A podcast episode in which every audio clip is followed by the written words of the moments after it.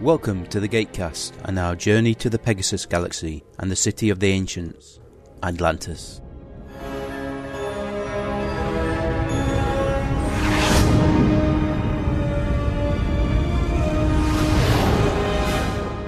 Hello, good evening, and welcome to Gatecast episode 235. And we have a returning occasional guest. You ready, Jeff?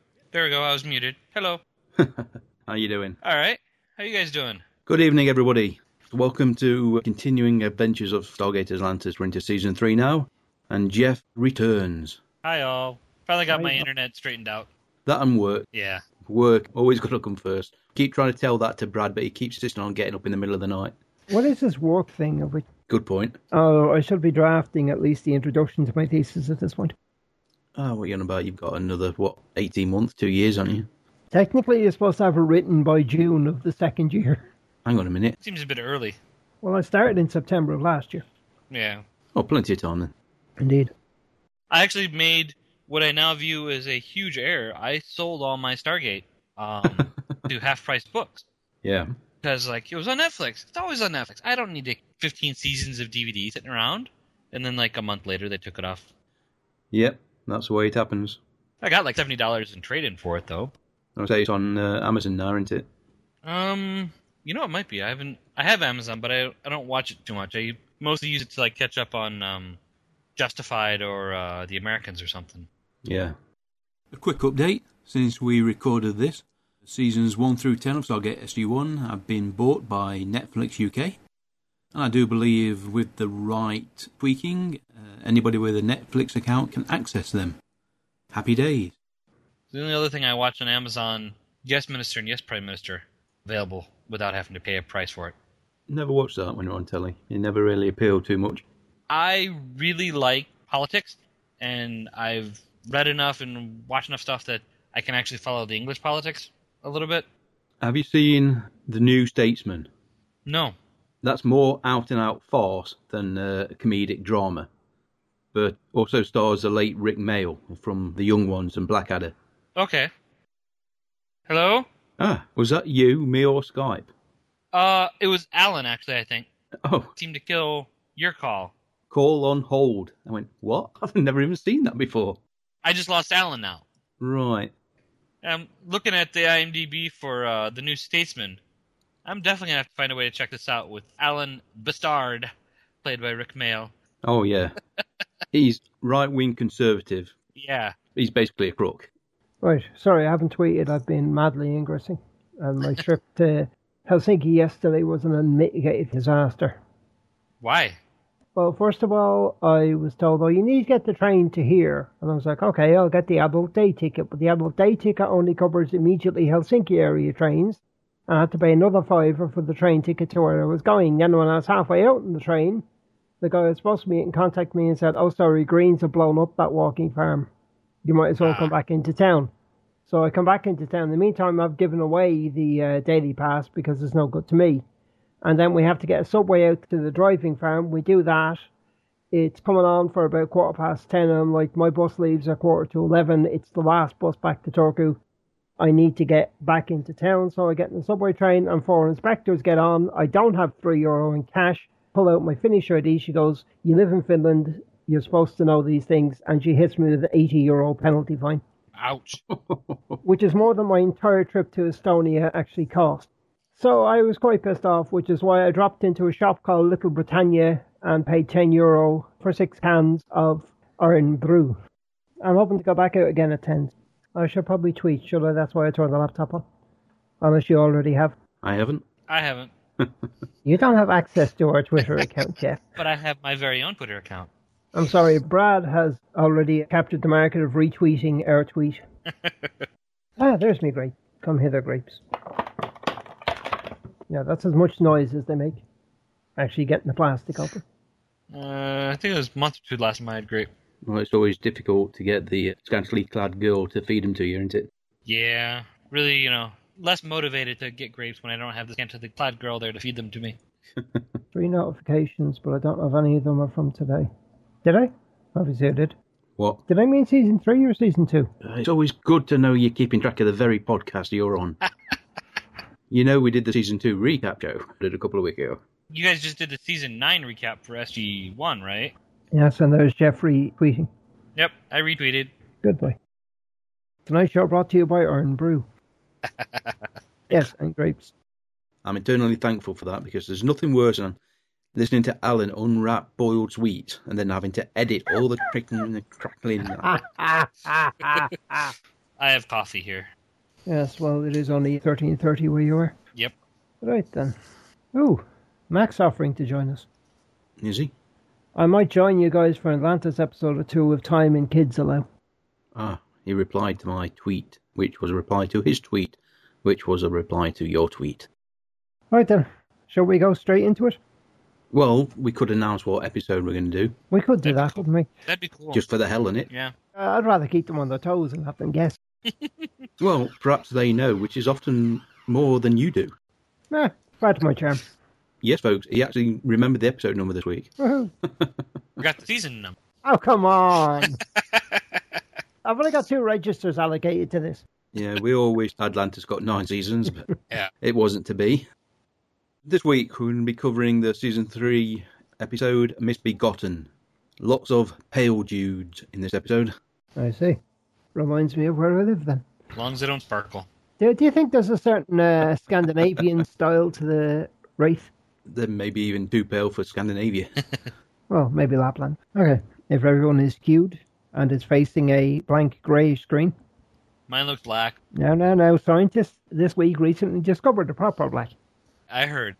ah, someone's called you up, Alan. Gatecast episode 235. I missed all 234 previous. Sorry, could you elaborate? SGA season 9, please. From Maria Hernandez. Oh, lovely. I'm replying. Right? Oh, it'd be amusing to see what you put. Been watching anything recently, Jeff? Not a whole lot. Last night I went out and I saw the live show for uh, Welcome to Nightville, Yeah. which was very good. Um, I've watched some of Salem, which is I have been watching Salem. it's not bad, but it's not particularly good either. It has a kind of a, a bit of a soapy edge to it. Yeah, You think maybe if HBO or Showtime had uh, taken it under their wing, maybe even Stars. we would have gotten more nipples. Well, yeah, it's uncanny, isn't it? How often you think, oh, oh, there's going to be, oh no, there isn't. Yeah, you see plenty of thigh. yeah. but uh, otherwise, the, other, the only other thing I've been watching a lot of lately is um, I've been working through Psych on Netflix. I never, Oh, yeah. I never watched that when it was actually on. Now that it's all there, I just happened to start it a couple weeks or so ago. Or something. I've been enjoying it. Of course, Don S. Davis in the pilot. A fake? Yeah. Oh. Yeah, I'll look around for that because that'd be cool. Uh, but uh, one of the funniest bits I saw was a mistake they made in the show. Gus's little blue car is not a car that's available in the United States. It's a Canadian only model of car. Oh, yeah. Couldn't he buy it in Canada and drive it down? Maybe, but it was never sold in the States. Could be an import. May have got an used lot. If we're going to import a car, we're going to import it from somewhere cool like Italy or Germany. It was his company car as well. Right, yeah. So it could be a Canadian pharmaceutical company. Yeah, but they wouldn't import it. would they? Yeah. Just- Don't worry, something terrible happens to it in a later season. Oh, awesome. It's hilarious.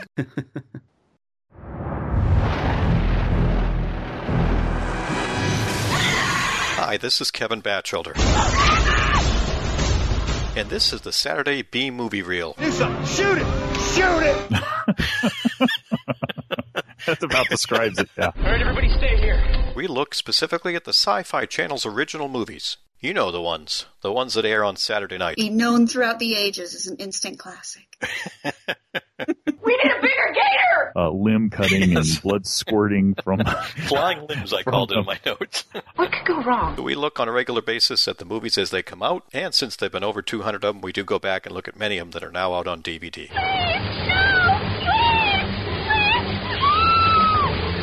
By this point, I had completely forgotten any semblance of seeing if this actually makes any sense from a plot point of view.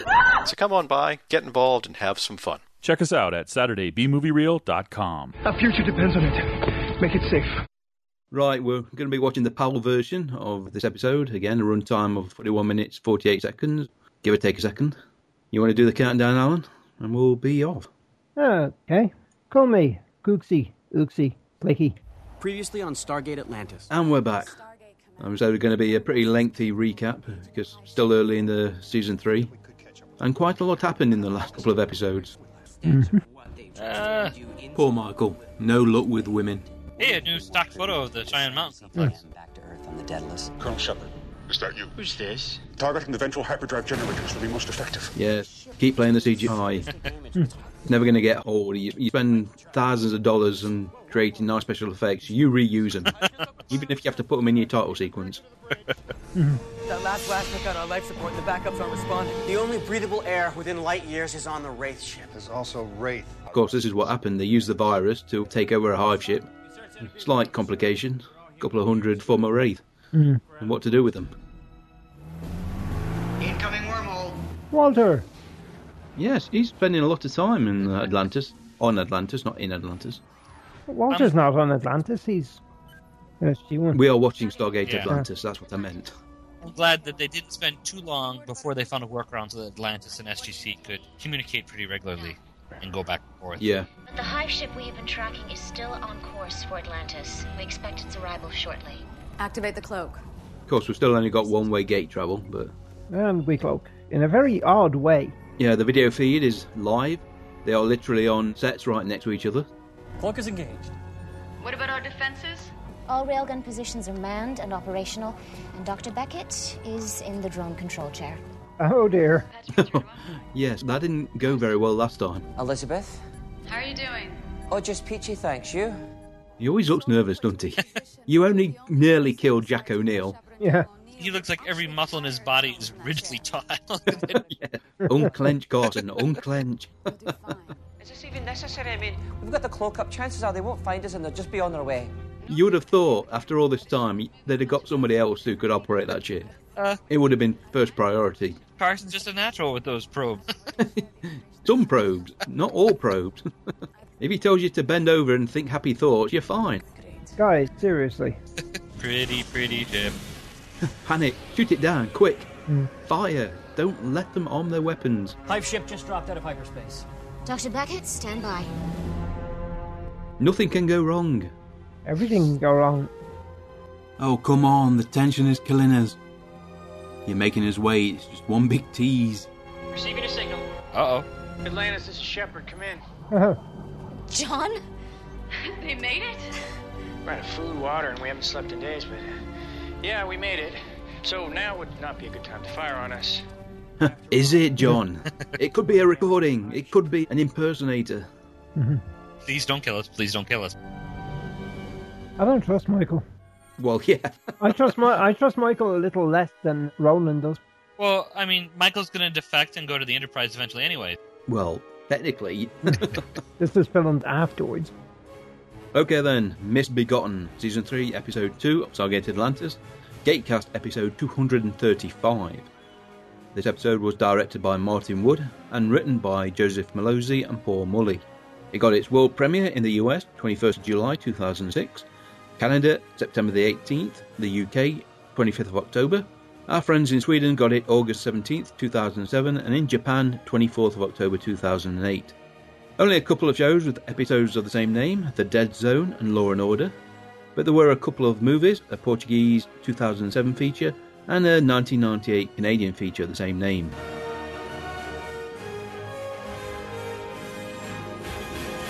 And we're back. Mm-hmm. Pretty CGI, I like that. Yeah. the ships always look good on the show.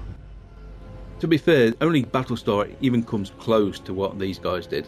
Hmm. I don't think Star Trek, although it did come a little earlier, really managed to inflame it. Always looked a bit too cartoony. That's because everything is shiny and perfect in the Trek universe. Right. Could be, yeah. Yeah. Star Trek's always about the perfect future. This isn't a perfect future. Retrovirus were great. Really? How many are there? Well, the ship didn't have a full complement to begin with, but uh, still, there are a few. Very definite. Oh, no. Faceplant. Yeah. yeah. It's like a vending machine, isn't it, really? You just- Well, some of those parts of the Wraith were vending machines.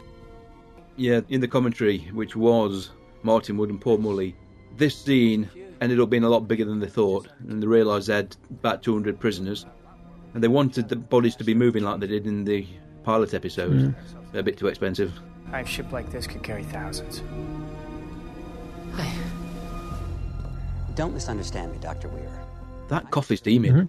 That is seriously steaming cup of coffee. And the, the ventilation's going pretty hard there, too. yes. Because when there's actually a tough decision to be made, they suddenly have no opinion. The lives of 200 former Wraith are not high up on their list of priorities. But the way you dealt with the recent crisis, and quite frankly, the manner in which you responded to their authority, and there's still the issue of whether the intelligence that allowed these hives to get as far as they did was passed to any other Wraith colonies.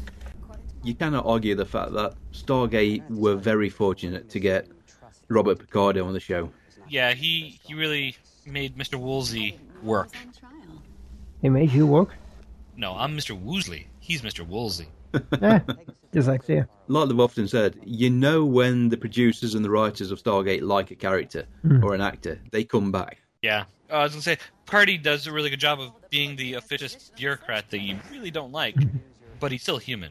He's not a total jerk. Who really did grow throughout the episodes Mhm. between SG One and Atlantis. I mean, who would have thought what happens to him would happen to him? Oh, Connor Trenier Michael? back on the show now. Yeah, is he finished with other acting work? Well, I imagine this is all he were doing at the time. I think the last thing I've seen him in was probably Suits. but It's also been in NCIS LA, Mentalist, and The Closer. and helped him stop the hives from reaching Earth. You still place me under guard. You have betrayed our trust in the past. Trust. I was your prisoner then. And despite what I've done for you, His makeup looked a little off. He doesn't look pure Wraith, does No. he? He's still like he's in a slight in, intermediate stage. I can't say I'm surprised. I wasn't welcome among my own kind. Why should I be welcome here? Pretty much what I was. The makeup artists are trying some new transitional phase for him. She looked at me as if I was some kind of unclean thing. I may appear as a wraith again on the outside, but as far as they're concerned, I'm. As far as they're concerned, I'm food. Yes. Hel- help me, Obi Taylor One. You're my only hope. It's almost as if they want us to feel sorry for him.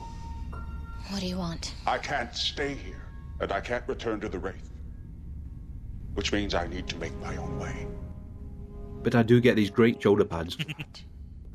Yeah, his face just doesn't look right either for wraith or human at this point. yeah, normally, you know, the skin's a lot more pale. You don't see a lot of the detail. We are grateful for your help, but we can never release you, not with the information you possess. Then kill me now! Say Connor and uh, Martin Wood had a big discussion about how he was supposed to play this role. He ended up doing it so that when he was uh, acting as a wraith, he was more wraith, and when he were talking to humans, he was acting more human. Very premeditated and manipulative. And if I remember nothing of what or who I am, if this consciousness is erased, what is the difference between that and death?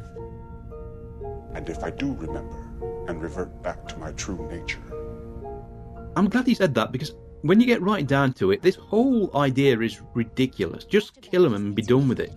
Yeah, but then SG1 isn't upholding the morals of the SGC. if you really believe that, those wraith you transformed wouldn't be in stasis on the ship. Costume's reminding me of something. The shoulder pads. I can't think of what it is. Reveling in your hospitality. Like something from He Man. No. Actually, I was thinking more Lex, but I'm not sure. Mm, yeah, but there'd be more flesh on display for legs. Well, on, on Rachel Luttrell's part, at least, yeah. Come in, Dr. Weir? Mr. Woolsey. They must have loved these underground sets because they could just be as boring as they wanted with. Can I put a few pictures on the walls? Are they planes? No. Well, then no, you can't. That's an F one seventeen A. No, that's a stealth bomber. Don't you know the proper designation code for it? Was it a B one or is it a B two? B two to me. I'm sure there's a podcast about that would be able to identify these. Yeah. In fact, there's probably a podcast that could tell you what make that coffee maker is. Temporary reinstatement pending a detailed report on the situation in Pegasus. At the SGC, she's still wearing that damn T-shirt. Because the only clothing that costume was found that actually fits her. Have you ever been off world before, Mr. Woolsey? Sure. Once, And how did that go for you? I was nearly killed. Yes. Yeah, that went well, didn't it? Sorry. Yeah, we'll make sure it's not nearly. Oh no, that That, that could have been red, though. You know, sure, you're more than nearly killed this time. but that will shave almost two weeks off our travel time. I've never met an Asgard. You, I think, will love them. They got a great sense of humor. Really? No. You'd expect somebody of the IOA would have met the Asgard, and it would have been Wolsey. Thought he did meet Thor. Eh, He says he didn't. No, well, no, because when Thor was there, that was with Senator Kinsey. Ah, yes, it was. Yes, the Supreme Commander. Yes. You spin like a top. You didn't think it'd be hard, did you? It just proves my confidence in you wasn't misplaced. So far, we can't get the ship to respond to anything but the most basic commands. That doesn't do us much good. Really? That actually looks a very nice little set. It's got a very Farscape feel to it, though. Organic, yeah. Considering this was made after Farscape, not too surprising. Yeah, so this set also doubled up as the uh, transport and the Queen's chamber. They actually joked on the commentary they spent 20 minutes cutting a load of wires in the ceiling that ran to some lights which kept blinking, and it just didn't look right. You know, whenever they get a spaceship, it doesn't last long, so No. what are the odds that they keep this for more than an episode? Whenever they get a spaceship, That's a good point. Whenever they do get a big spaceship, it seems to blow up or self destruct. Meaning what? Meaning the 200 prisoners we've got in stasis? We can't keep them in there forever. Hey, oh. up.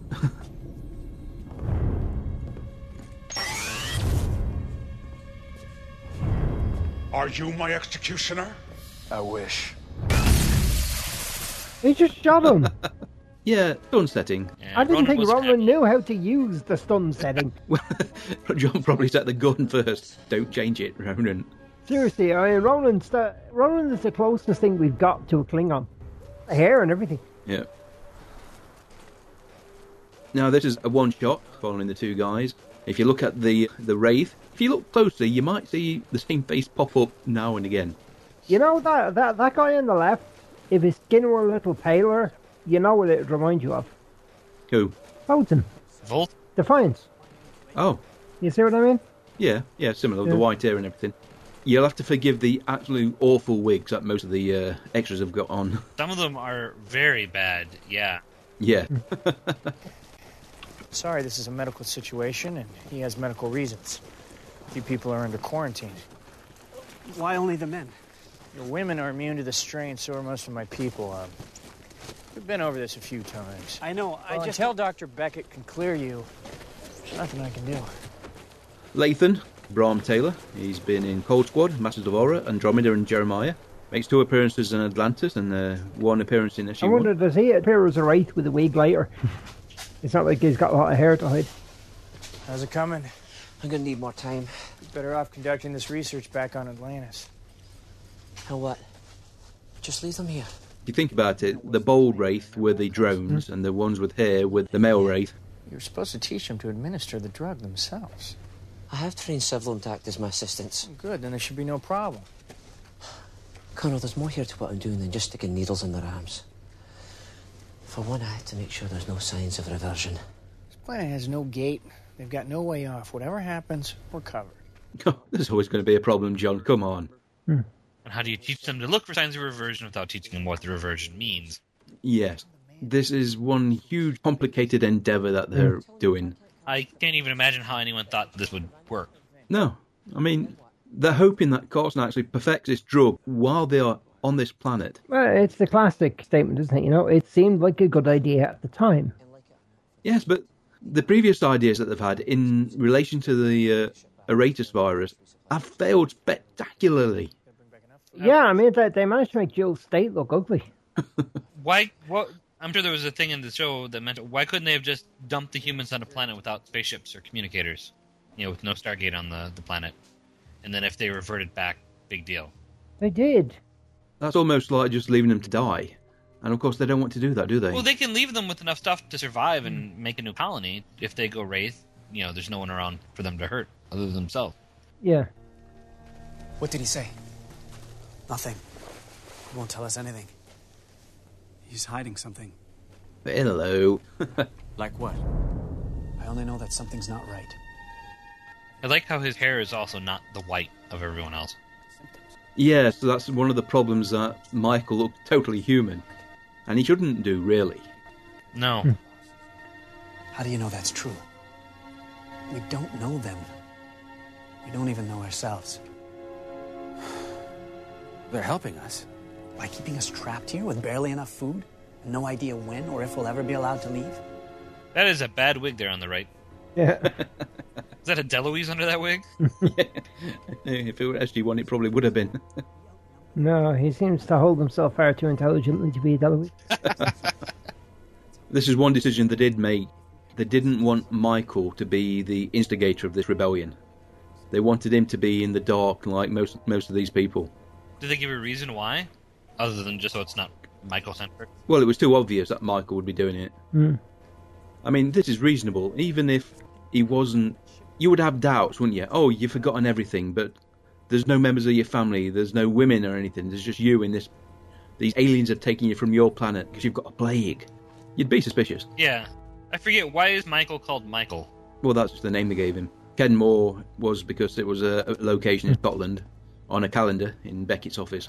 Why not give him or why didn't he come up with a Wraith name for when he went back to being a Wraith? Oh, you mean why did he keep it? Yeah. Well, we've never actually. I don't. We've never actually heard a wraith name, have we? No, this is the first Yeah. time Lathan and Michael aren't too bad, but I can't think Michael's gonna hold up compared to the rest of the names. Yeah. That's interesting. Is well, would they remember their own names? That's a question, isn't it? That's a good point. Maybe maybe We're going down a rabbit hole here, I think. Yeah. As commander of the Daedalus, I have standing orders to help out around here whenever possible, but I'm not a member of this expedition. I don't answer to the IOA, and unless otherwise directed by my superiors, I don't have to answer your questions. Oh, the balcony scene. Believe it or not, when they normally shoot a balcony scene, they always have a fan Hmm. to make sure you can see that you know, they're on a balcony. The wind's moving. Of course, once they set up the fan and they looked at these pair and they realised What's the point? yeah. it's not like the hair is going to be blowing in the wind. The IOA doesn't really want militarization. They're just afraid they may have no other choice. Well, these two guys here also you have just super genre mashup. Oh, With yeah. The X Files and Everything. or yeah, Star Trek and everything else. Well, let's face it, is there any major science fiction franchise that Rob Picardo hasn't been in? Sounds like you're saying you won't come out against Dr. Weir only because you're not confident of the outcome. What I'm saying, Mr. Wolsey, is have a pleasant evening. I mean, it's a great scene. It's so much not being said. Yeah. Two fantastic TV actors. Okay, Doc. Last chance. We're packed up and ready to roll. Colonel, we've got a problem. Layton's missing. He didn't turn up for his last treatment and nobody's seen him, have they? That uh, overhaul isn't fitting that bad wig right there very well either. It's all right, Michael. Tell him what you told me. Lathan's convinced this whole thing is some kind of elaborate lie. I tried to tell him you were doing your best to help us, that maybe the sickness was playing with his mind, but I, he wouldn't listen. You're saying he's not lost, he's hiding. It's possible. Colonel, I think it's best if we find him as soon as possible before any symptoms of the plague reoccur. Okay, let's get a search party going. We'd like to help. He is one of us. Yep. Lathan's done a runner. Uh, yeah, and you know, I just realized they did a bad job with the clothes, with their little onesie outfits. They might as well be in prison orange. Yes. Well, I mean, Connor's used to wearing a onesie and acting in sci-fi. I think they could have given them clothes that let them look more like the Atlantis crew, still different enough so that they could be easily identified by look without looking like they're in prison outfit. Yeah, the Athosians could have given them clothes. Yeah, And of course, being single singled out, it- it does it's going to make you paranoid, isn't it? If you if they just gave you normal clothes, you'd think, oh, these are my clothes. right. You know. But you know, all the people there with the guns have clothes on. We're in overalls. yeah. You missed a treatment. There you are. But I'm starting to remember. It's just flashes, images in my head. But something's definitely coming back to me. Don't you see what this means? They're not curing us, they're keeping us this way. We must make our move and quickly. Me and the boys were worried about you. they don't look friendly. They really don't. They do not look. Well, you know why they don't look friendly? They're disciples of Ronan. Look at the bangs. They're, they got dreads on. They clearly follow the Ronan viewpoint. Found him, sir. What's your location? We're halfway up the ridge that runs south of the camp. He must have been trying to climb down and lost his footing. You saying he's injured? No, sir. He's dead. Oh, poor Latham. That's Lieutenant Morrison, M.A. Ineke, two episodes of SG1, As well as this Atlantis episode, he's been in Fringe, Alcatraz, Smallville, Chaos, and Andromeda. I thought that one had a lot of promise. Now let's cut him open. I prepared the injections for this morning's first group. On you go. Can I watch? Go on, please let me watch. I'll be quiet. You'll be fine, Merrick. I've seen you do it a dozen times. Besides, I've got work to do here. You're going to examine the body? The cause of death is quite obvious. His neck was broken. But there are some tests I can perform that could help with my research. At least that way, something good might come of this. Now the question is, was he? I don't think he was one of those with Michael, was he? Or was he actually trying to delay an examination or sidetrack Carson? Or just curious. I think, he's- yeah, I think it was just curious. We've all logged more than a few miles these past few weeks. Rodney looked skeptical. Everybody's up. Well, Ronan's looking all rock star there in the back, you know. Oh, isn't that sweet? The family's all back together. Well, apart from Carson, of course. You don't have to say it. We feel the same way you do. Oh, she feels hungry too?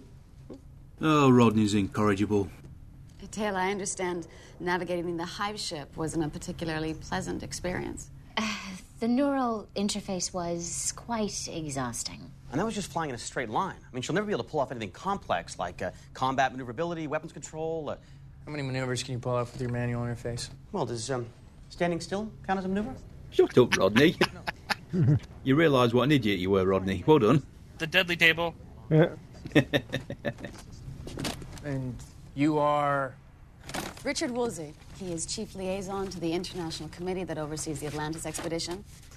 Again, this was discussed. How should Woolsey act with all these people? First, turn your back to them, stick your arse in the faces, and then push Weir out of the way. this Serves him right, doesn't it? Serves him right. isn't high school. And Jefford sidesteps having to say anything at the meeting for at least a half. Well, it's not as if you have to encourage Rodney to talk. True. Now look at this. A fancy camera angle just to indicate how steep this cliff face is. The actual scene was written so the guy fell down a cliff and, you know, his body bruised and battered.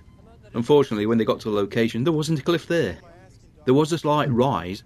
So this is all perspective. Yeah, if you tilt the camera a bit, makes a cliff look really steep. But of course, the trees are all not exactly growing vertically.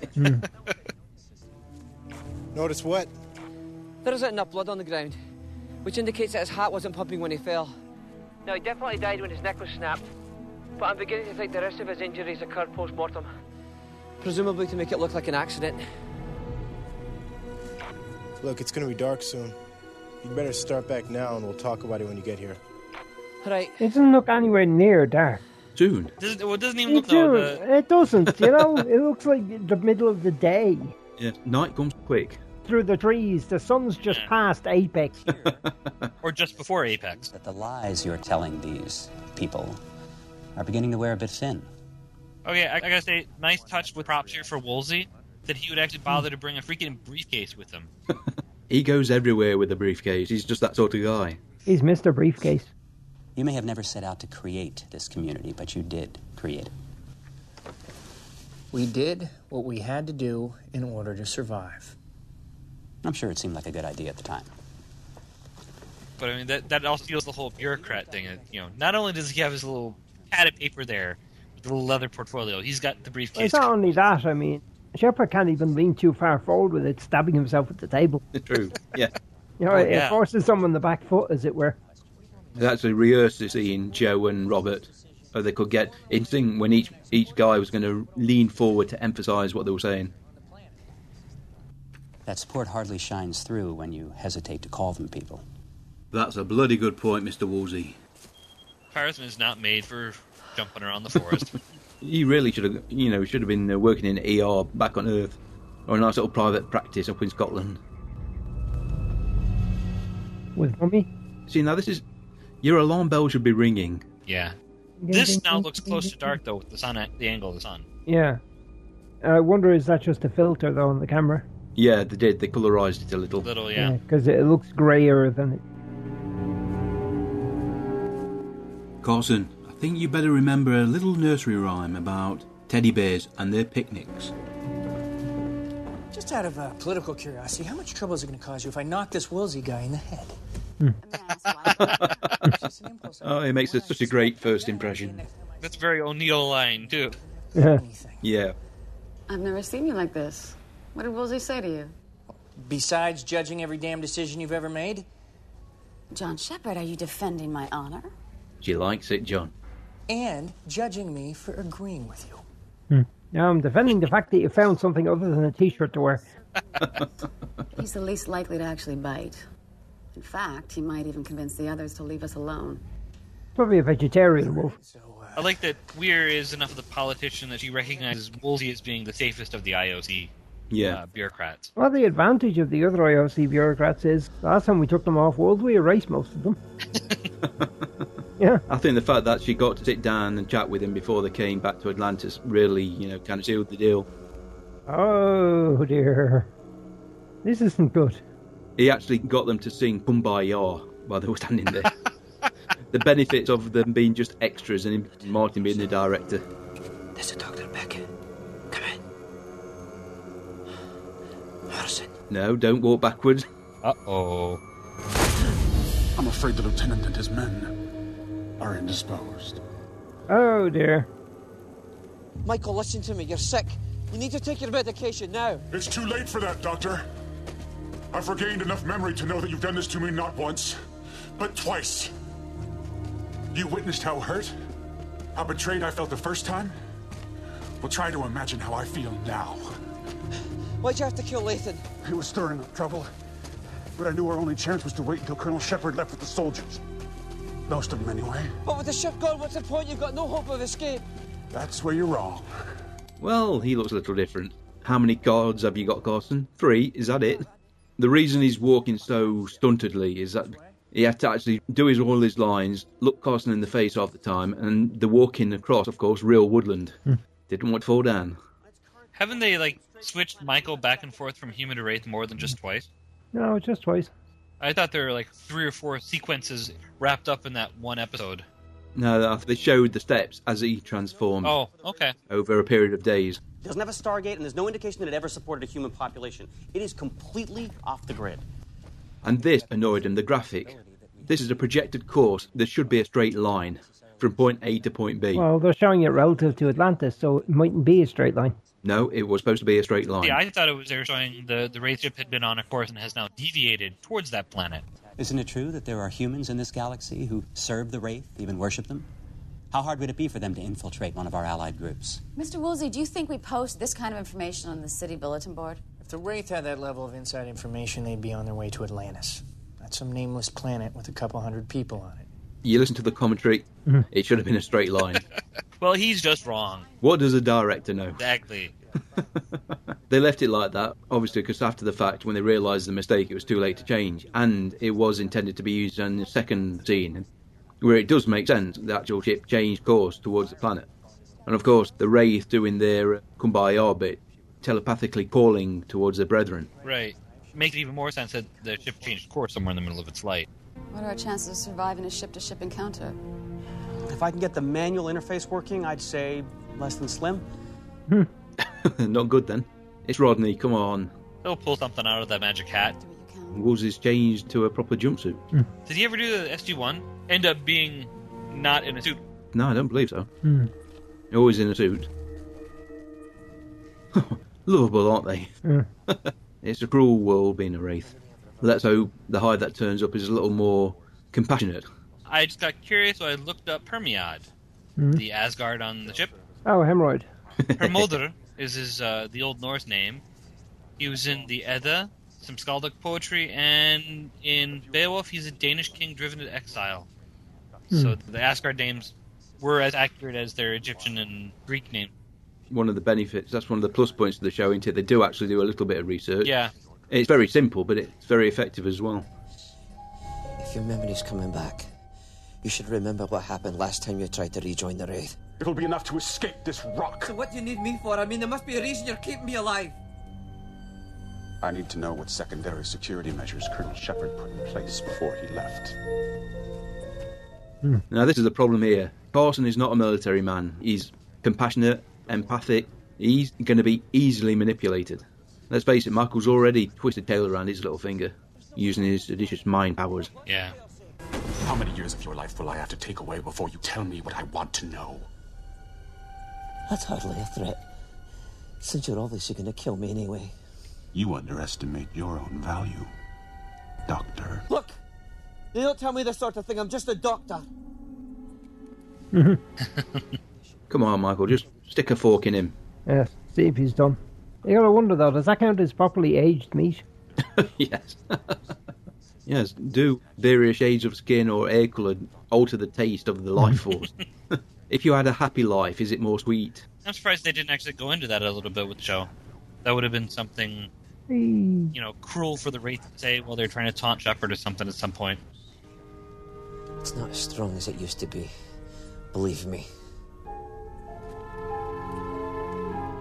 You're exactly what I need. Now,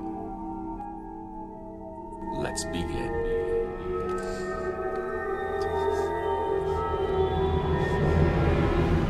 Just me, you're at the end of that tunnel look a bit like a Stargate. A little bit.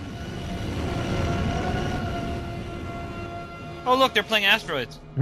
pew, pew, pew, pew, pew. That man over there is playing Galaga, and he didn't think we'd notice.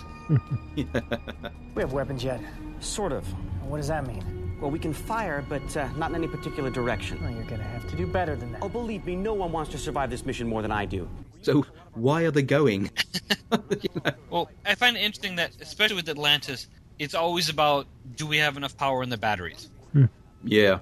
As advanced as these technologies were supposed to have been, these cultures were supposed to have been, you'd think they'd have better batteries. Well, that could create ZPMs at will. They never had energy issue. True. You know, one ran out. Well, just make another one then. He's cleared us to fly, albeit reluctantly. Whether or not he's happy about it is beside the point. Anyway, I'm sure Colonel Shepard would appreciate the help. Thank you. Daedalus out. Set a course. Yes, sir.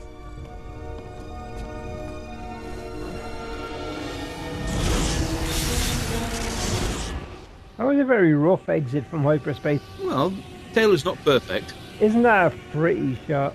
I love how the hype looked, though. That's a lot of lights. That's where all the power's going. Everybody's left the lights It's a on. beau- it was a beautiful shot, though. I'm surprised you weren't oo- oo- oogling it. I know what's going to happen to it in a bit. I'm, I'm in mourning. Any sign of the other hive ship? No, we're clear. All right, pass me through to camp. All right, just give me a second. That's weird. A bunch of secondary systems just came online. Genius, Rodney. True, but I didn't do it. It's like they just woke up by themselves. Hasn't Rodney put in a requisition for a new laptop yet? That must be getting old. That was one of the things that, stupid things that I kind of liked about when Atlantis first came on was the Dell laptop Yeah. were pretty much the same model I had just bought from Dell at that time. So they're really current computers to be on the show. They probably got a better deal by buying in bulk, though. Yeah. I have no way to distinguish them from the other human life signs. I can't say for sure either way. oh dear. That's interesting, too. The ship actually responded to the telepathic signal, not through any uh, actual manual control.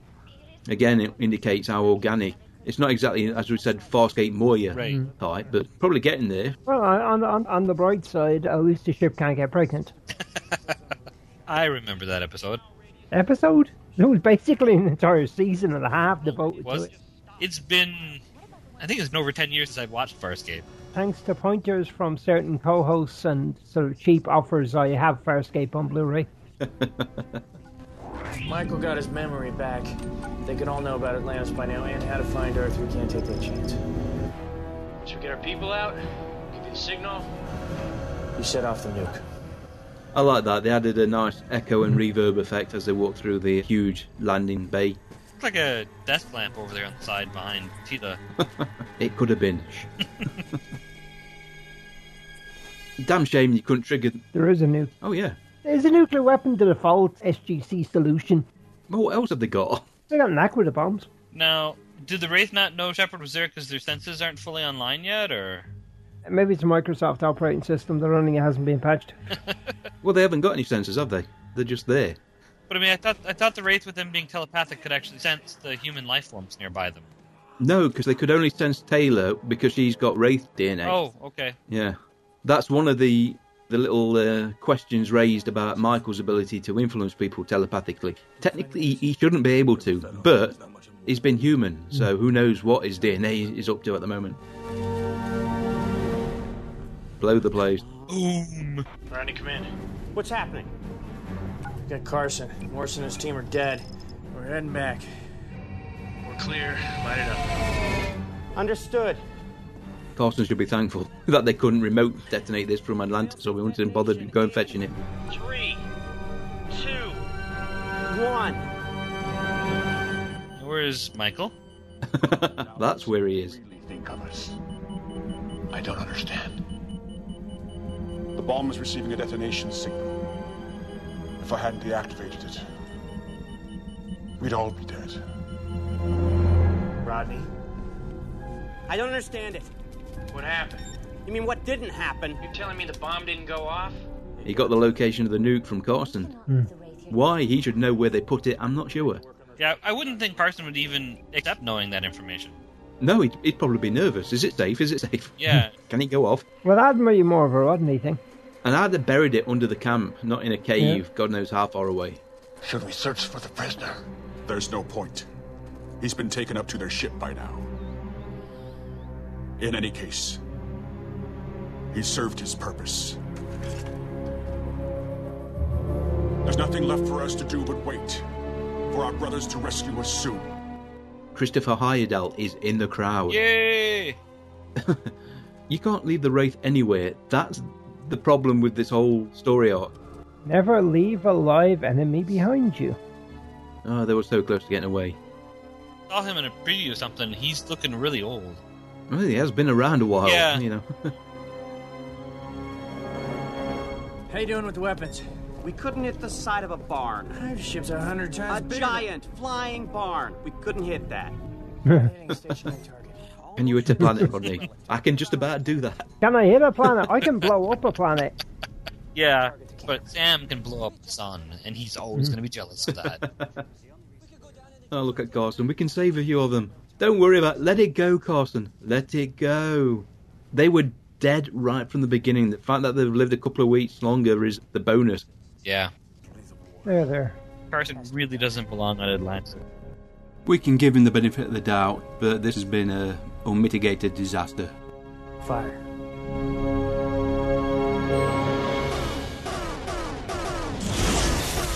Oh dear. Oh, that's bad timing, that is. Oh, that's not going to be good. Yep. It's the other hive. We're taking multiple hits. What about the target? It's hard to say for sure how accurate our fire has been. Blanket the entire area. We can't afford a mistake. You think? Load bullet. Uh, sod that. Let's go. Rodney should be a blur in the distance by now. I mean, it- seriously, come on. and now they're going to actually want us to believe that they escaped from that. The bridge, I guess, is nowhere near the hangar base. Yep. It never should be anywhere near the hangar bay. It could be the other hive. It could be the other hive.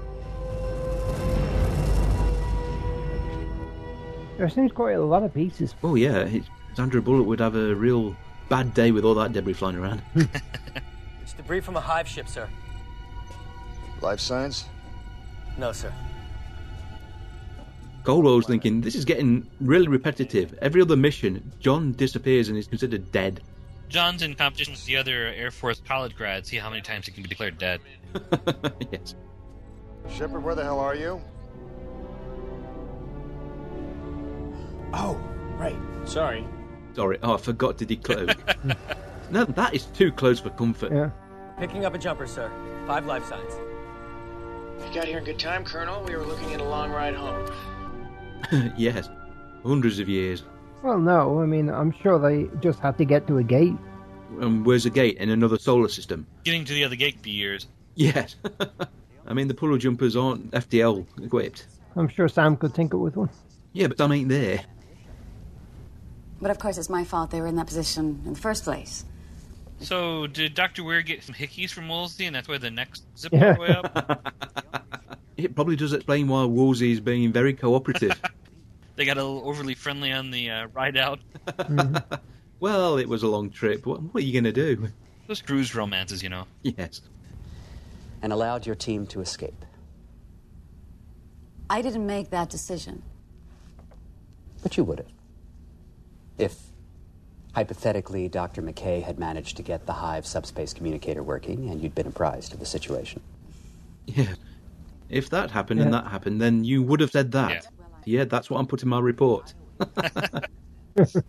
In fact, they don't want to know that. You see, in my business, sometimes it's more important not to let inconvenient facts get in the way of the greater truth. Oh, a politician to the core. You should remain here, in charge of this expedition. The truth. Such an awkward thing to deal with. Indeed. For the moment. In this case, it does kind of work out quite well for him, but when you start changing the facts for reports, you know, it's a slippery slope. This was where he really started being humanized, though. Finished the humanization of his character. Yeah, but he left him with a bit of a threat for now. He's a bureaucrat, so he's not going to give a definitive answer when he can vague it up. Leave your options open by being a bit more vague. Never commit to anything. Exactly.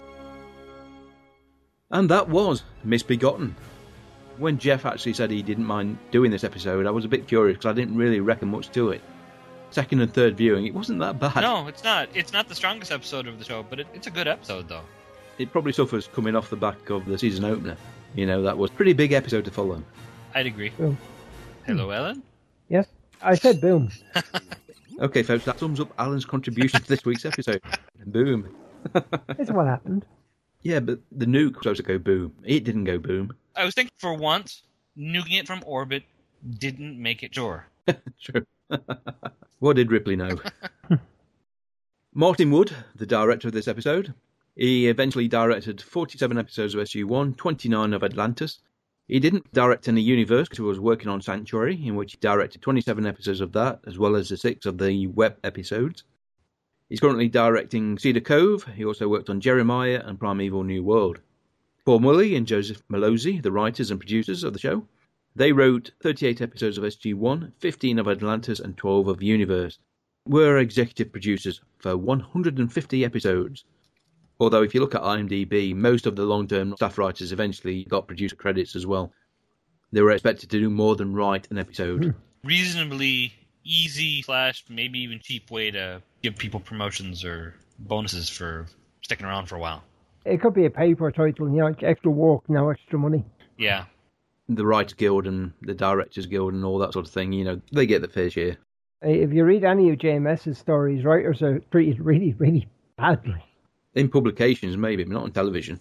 No, he's mainly written in television. Yeah, but so that was his own show, and he's only got himself for blame, to blame for not paying himself enough. it was that or an extra coat for Garibaldi. I I think and a lot of writers, not all of them by any means, but a lot of them seem to eventually move on to directing or producing at some point. That there seems to be a transition they go through. You also get more control over what you write. Right. Paul and Joseph producing their own scripts that they write for the show. Although in a in an interview I uh, heard from Joseph, he was actually pointing out they were a writing duo, but Paul ended up doing more of the writing because Joseph preferred editing. Paul worked more in producing, you know, so it was a pretty good combination for him. Stargate did promote a lot in house, and I think that is a strength, but as I said before, it was also a weakness because you didn't get a lot of new blood in the show. No, but I think by doing that, it's where we have the callbacks, the little bits from earlier episodes that really tie everything together. Yeah. Swings and roundabouts, you know, as we've seen when JMS wrote Babylon 5, virtually all to himself. How many episodes did he write on? 110, 98. Yeah. Quite a bit of control over where the story went. Well, even when they brought in uh, guest writers in to write other episodes, they got fairly clear. Basically, for the archy bits here, they got an outline from JMS and got told write your script to that. If you follow Star Trek, the original series, uh, and the episode City on the Edge of Forever, which was, oh, what's his name? You have the pretty poster of it, don't you now? Harlan Ellison's script. Yes, I do have the pretty poster of it. a canvas, even. Harlan, Hel- Harlan Ellis. yeah, Harlan Ellison wrote the script. It was extensively rewritten, not because the story was bad, because he wasn't familiar with the show, he didn't get the characterization right and the interaction between the characters. And that's something, as you're pointing out, because a lot of the writers are in house, they're getting that right first time. Then they only have to work on getting the story to make sense. Fair enough. I agree with that. Jack? Daniel? Are you you? Yeah, you. What? I like the yellow ones. Never mind. We got some feedback for last week's show over on Google Plus and Facebook, and lots of favourites and retweets via Twitter. Thank you, everyone. We'll begin with our Facebook feedback, and Victoria Jones posted, I love Claudia in Stargate. I thought Valor was very funny and well written. I replied, It's amazing that the studio weren't too keen on her character to begin with. Victoria said, I think she made the last few seasons worth watching. Jack was always funny, and without him, she brought it. I replied, Yeah, I can see that. Jack was smarter than he let on, but was used to lighten an episode or scene, and almost forced Daniel and Sam to think outside the box. Valor does the same. Adam Nelson joined in. Claudia has a couple of small voice acting roles in Mass Effect 2 and 3. Yvonne Stravosky from Chuck voices Miranda, and let's just say there are a few more voice acting surprises in store. Victoria replied, That's good to know, thanks. Yep, and as we all know, the Stargate connections can lead us off into any genre and any media. Over on our Google Plus group, Mac McLeod posted, Funny episode, love this one. I replied, Valor's antics are a good match for the more serious events happening to SG1, although hey, chasing a lizard in a dark cave has its moments. Mac replied, Indeed, my favourite bit is at the end with the sexual advancement comments. That was funny. Yeah, I almost felt sorry for Wolsey. Now for a few Stargate birthdays for the upcoming week. On the 19th of August, Matthew Glave, who played Colonel Paul Emerson on SG1, will be celebrating his birth. On the 20th, we have quite a few. First off, Major Kowalski himself, Jay Acavone. Sharing the birthday is Colin Cunningham, who was Major Davis. Jamel Walker Smith, aka Master Sergeant Ronald Greer from Stargate Universe, will be celebrating. And the great John Noble, who was Merrick in the SG1 episode Camelot. Finally, on the 23rd, the one and only Aaron Douglas has his birthday. Known for many genre roles, including the Chief on Battlestar, he graced SG1 with two episodes, both times playing a Jafar. Happy birthday, guys, and keep an eye out on our social media and websites, as there are many more birthdays of interest this week. As always, thanks for listening to the show, and special thanks to those who took a second to talk to us and to each other. Thanks to Dan for an update on his iTunes review, and we'd love some more. I check the US, the UK, and Canadian stores regularly, but if you post a review on any of the many, many iTunes stores, let me know so that I don't miss it. You can contact us via our website, which is gatecast.co.uk, or via email, gatecastpodcast at gmail.com. We are on Facebook and Google, Plus, and on Twitter we are at the Gatecast, which is one word. You can also listen to us via Stitcher Internet Radio and iTunes, and feel free to add our RSS to any podcatcher that you prefer. I know iTunes is not everyone's favourite piece of software, or indeed anything from Apple.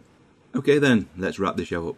Next week's episode uh, is going to be oh, the Pegasus Project. Back at the SGC, Brad will be joining us for that. Uh huh. Jeff will be returning. We've got to actually figure them out. Basically, picked a, a bunch of them. Yep. Pretty sure we'll get most of them in. Dan LaRock has agreed to do an episode with us. Misa Buckley, she's going to do an episode with us, although we've already figured out which episode she wants. Cliff Simon in it. she was very easy to please. Yeah, I think the next one I said I was up for was Uninvited, which is two or three episodes away at least at this point. Yeah. Hope you've enjoyed Misbegotten. Next week, the Pegasus Project. Until then, I've been Mike. I've been Alan. And I'm Jeff. Take care, everybody, and we'll see you next week. Bye bye. Bye bye. Auf Wiedersehen. Lovely. Really. You've been listening to The Gatecast, hosted by Alan and Mike. Join us at gatecast.co.uk. Stargate Forever.